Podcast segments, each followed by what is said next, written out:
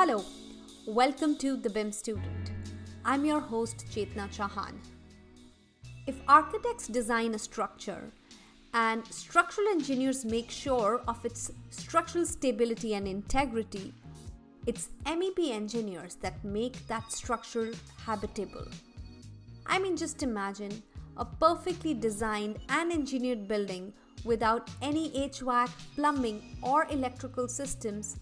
How would that look like? A beautiful building without any actual use.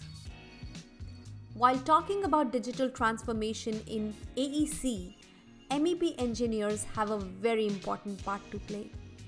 The software, the training, the industry standards, the collaboration and coordination protocols, everything needs to be devised to incorporate the holistic view of how we look at our digital construction and at the same time, they also need to be customized to meet the requirements of each specific discipline. MEP designers and modelers being no different. I believe in this dichotomy of standardization and customization, there must be a balance between the two, especially for MEP engineers and modelers. Let us listen to our guest for today, Laura Lee Moran, who leads mechanical and electrical BIM in GTA and southwestern Ontario for WSP Canada.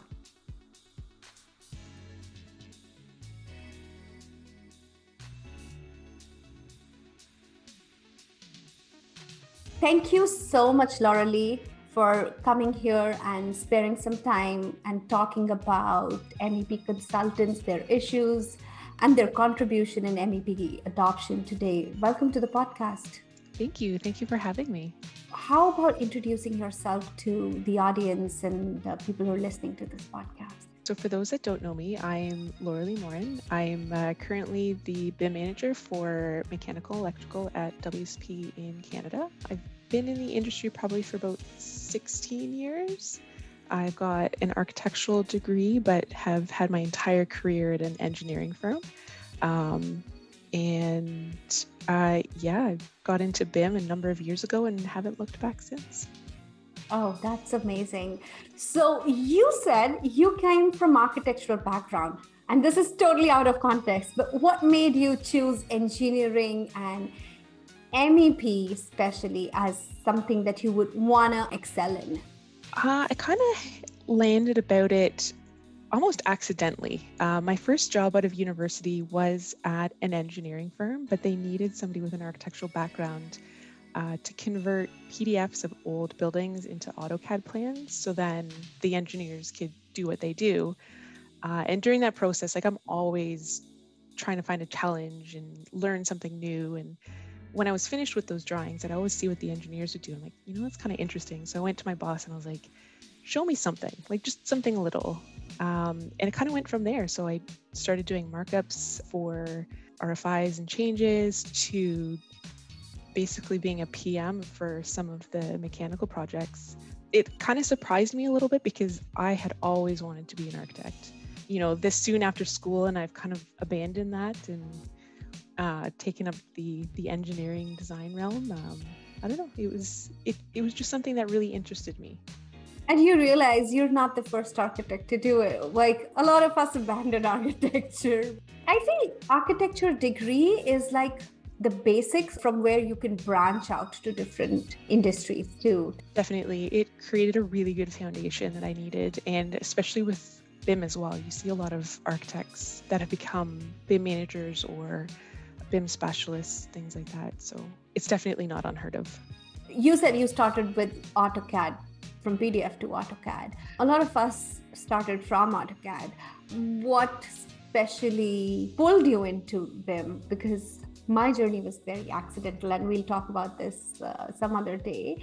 But how did you get into BIM? You could have been an MEP designer too. The company I was working for at the time was awarded a project and the client had requested it to be done in Revit. And so basically they're like, okay, we need volunteers. I was like, well, you know, again, I'm up for a challenge. Why not? So I went and sat in, I think it was four day training program for Revit. It was myself and one other person. I was doing the HVAC, she was doing the plumbing, or it could have been vice versa. Uh, and we basically struggled significantly through our first project, and that went well. And the client ended up giving us a couple more. And it just kind of went from there. We realized when we started our second and third project that, you know, we kind of need a standard. We need something to start from, similar to what we had for AutoCAD. Um, so then that's where I was like, okay, you know what? I want to take a run at creating the company's template and we're using the same families and content again. Like, why don't we create a library for that? And it kind of just ran from there. I, I, realized that I really liked that part of it. And for a long time, I did both. I did the design and the BIM. And it was difficult and time consuming to do both at some point. And it just got to the point where I was like, you know what? I need to choose. And I really liked BIM. I liked the creative part of it. Um, and then I never really looked back. Oh, that's great. That is that is amazing. I'm coming back to our um, topic of the day, which is how can we empower our MEP consultants to be a better part of BIM adoption process? Because uh, I mean, talk to architects, talk talk to uh, contractors. They have a lot of things to say that, especially about MEP, and and I always feel that there is a lot more that we can do to to bring them into the process better but i want to hear it from you there's a lot of things that mep can do. Like there's a lot of challenges in the adoption of it. Um, content i find is a big one. If you don't have enough content or you have content that doesn't really work well together that could be a drawback. So i use uh, a VAV box as an example. You can place that VAV box in the model and that's it. If you stop there, there's always a pushback from the managers. Like, you know, you could have done that in AutoCAD and it would have been quicker. Like, why do we have to do this in this new program? Whereas, you know, if you take that and you add to it and you um, have families that complement each other, you know, you can have that same VAV box and it can automatically change size based on the airflow that you associate with it um, that air terminal that's downstream, you can have that linked to a schedule, which is further linked to load calculations, et cetera, et cetera. Um, so I'm not saying that you need that level of functionality to fully adopt BIM, um, but having a goal to get to that level would definitely help. Okay, so do you think when an MEP consultant moves switch from a CAD environment to a BIM environment, there are certainly ch- like big chunk of challenges that they have to face, and they are very unique to MEP, like something that architecture structure would not know. Would you like to highlight some of those challenges and how? What would your suggestion be to overcome those challenges? So some of the challenges I find is there's traditionally the modeler and then there's the engineer, the designer. And there's a bit of disconnect between the two of them. The engineering will do like the calculations and like all of that data and information is completely separate from, say, a Revit model. And then you've got the modelers who take markups and not really understand uh, like what they're putting into the model. So there's a lot of functionality and like loss of information there. Uh, what we're trying to do is bring our engineers into Revit so that we get that functionality and, you know, teaching the designers say a little bit more about the engineering side and the engineers a little bit more about the BIM side so that they work a bit more cohesively in the model. Okay. Do you also mean that MEP designers need to be trained differently in BIM adoption or like one course of BIM where everybody's together uh, makes sense? Mm, I wouldn't say everybody together because their roles are different. Their knowledge and understanding in BIM and in design are also very differently. So I'm not suggesting that um, each individual person has their own custom training, but you do need to recognize that there are different levels, there's different background levels, there's different interest really. Uh, so you do have to adopt it, maybe based on the role, but also based on their previous experience, um, to then ultimately get everybody to like the same level, standards wise, and um, ideally process wise as well. Okay. If there is somebody who has an engineering background and they're used to do all the calculation, engineering design stuff, and they want to move to BIM modeling part of it, what would you suggest them to like the path that you would suggest them to take some of the engineers that I've worked with are really afraid of going into the model. They're really afraid of breaking something. And I think that's kind of almost step one. You just need to get over that fear that, you know, nothing is going to happen to the model. But once they're in there, it would just be the same thing as teaching a modeler how to like lay ductwork and place air terminals or light fixtures. You see the element, you know what data needs to go into it ideally like something that we're working towards having schedules linked with the families so that when you're bringing in that data you can look at either the schedule or the family. They're all linked. Um, so engineers are typically more used to i guess looking at the schedules for example. So if they can insert the data into a schedule that is going to automatically be pushed to um, see the light fixture or air terminal uh, whereas the designer the modeler might be a little bit more used to seeing the air terminal, but because everything's linked, both are able to insert and manipulate and change any of the data. It's just they're both able to do it in different ways within the same model. Okay, I get it. I get it. If I would say that somebody is coming out of an MEP background and they have to manage the project, which is like, let's say, a design build project do you think would they be a better BIM manager, or do you think somebody who's coming out of an architecture background, or it doesn't matter?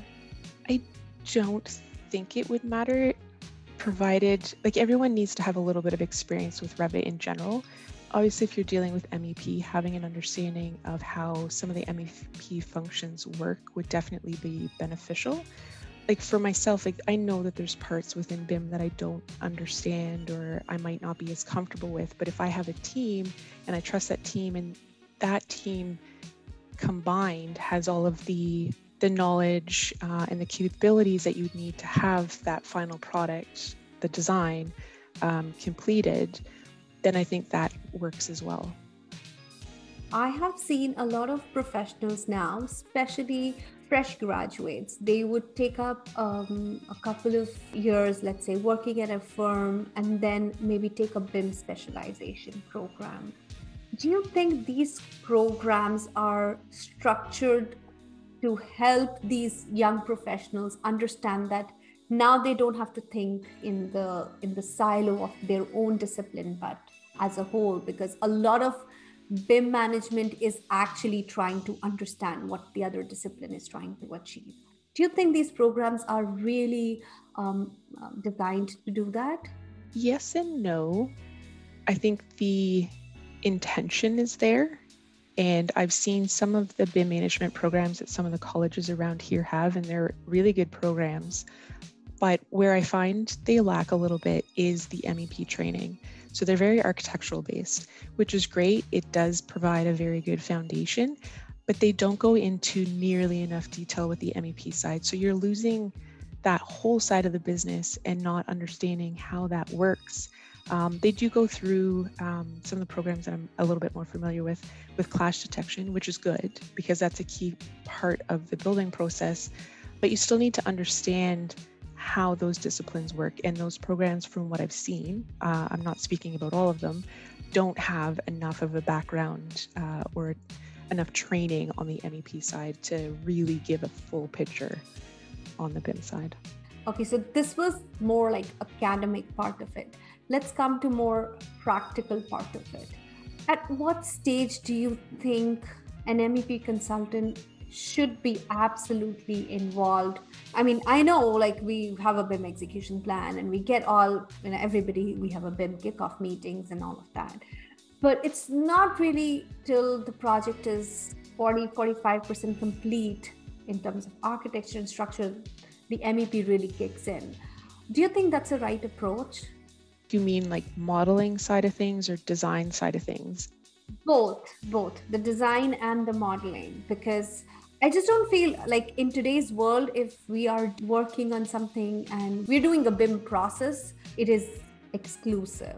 A designer needs to know what BIM can achieve, and a, a modeler needs to understand the intent of designer. And I don't think it's different for any discipline, whether it's architecture or structural or mechanical. I feel MEP kicks in really late. But yeah, I'm not the person to comment on it. No, I agree with you. It's something that I know companies are trying to change. uh, because it is hard to jump in that much later into the process. But at the same time, it's not that they're just sitting idle. There is a lot of background, uh, like the calculations and this and that, that needs to be done before we can actually get to the modeling part. Uh, we are trying to utilize the model for more of the calculation side of things. So we're not quite there yet to use Revit, for example, to do the calculations, but there's a lot of data that we can take out of the model to start our calculations. Um, but a lot of times the architectural model is not quite there yet for us to do that, or the design is still in flux. So it, it's just not practical to do those. I do know that, at least with my team, we are trying to be able to get into that process as soon as possible so that we're not playing catch up. But uh, from what I've seen, almost industry wide, it, it is a little bit of a lag um, in starting the process when it comes to MEP. Right, right. No, I, I've had, I've worked on some of those projects where I've coordinated between ASMEP and it's, it's like, um, MEP should have been in the room at this meeting yep. because we need to listen from them. Yeah, I think we are going there. There is one more thing that it really has intrigued me, which is the LOD part of modeling it's a hot topic. There are people who totally favor it, and then there are people who say, like, we don't need it. So, what side of scale would you say, especially for MEP? Do we, first of all, need an LOD matrix to tell us what to design? And then, to what extent should we design? Because there is always, and this is what I've heard from contractors, uh, that MEP designers model so much that we can't build it and we have to do it again and that is a lot of waste of time and energy and, and all of that so i really want to hear it from you personally i think an lod matrix is definitely needed i've seen proposals and BIM execution plans and it's just like yep lod 300 it's like okay well what goes into that LOD 300 because I don't believe that when you say LOD 300 is needed that every single element uh, that's listed in that matrix has to be at a 300. There could be things that are a little bit less. For example, a lot of times um, pipes under a certain size or conduit under a certain size, we don't model that because even if it's clashing, it's not one of those that are really going to affect the way that it's installed. I'm sure contractors right now are cringing, but so that would be one area that, you know, we don't need it to be LOD 300. Whereas with major equipment, panels, the things that are really critical or the things that, you know, physically tend to be larger, like boilers, chillers, and things like that. I'm not opposed to having that at a little bit higher LOD just because they're so critical to the, the design.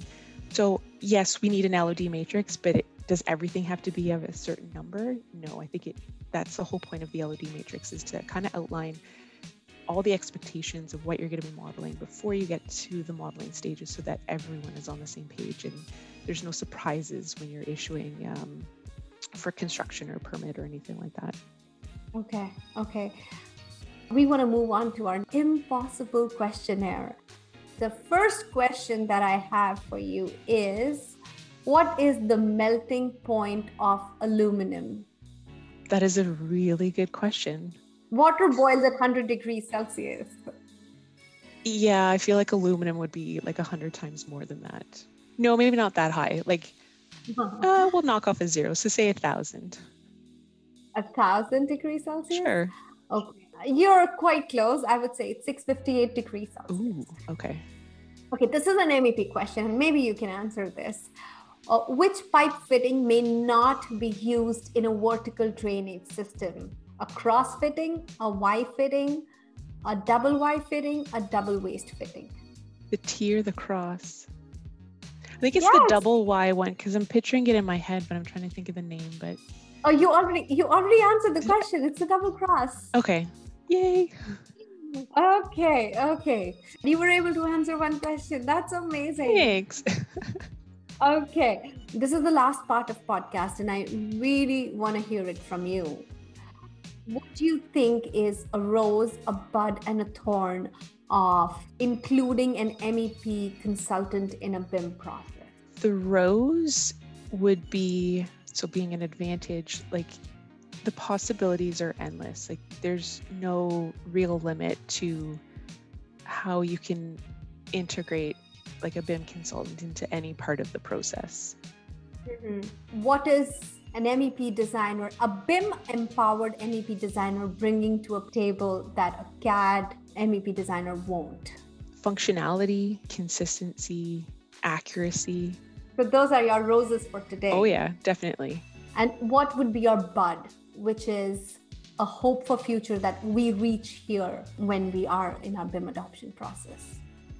Probably building off of the things that I had just listed, but just making everything a little bit more efficient. When Revit first came about for me, it was very manual. And then we eventually made it a little bit more automated. And now we've integrated things like Dynamo scripts to do a lot of the different, um, like adding data to the model, that sort of thing. So I feel like that is just going to continue to evolve. And we may not know what that process is right now, um, but there's definitely the possibility of going even further beyond where we are right now. Okay. And what would be your thorn for including MEP consultants, MEP designers into the BIM adoption process?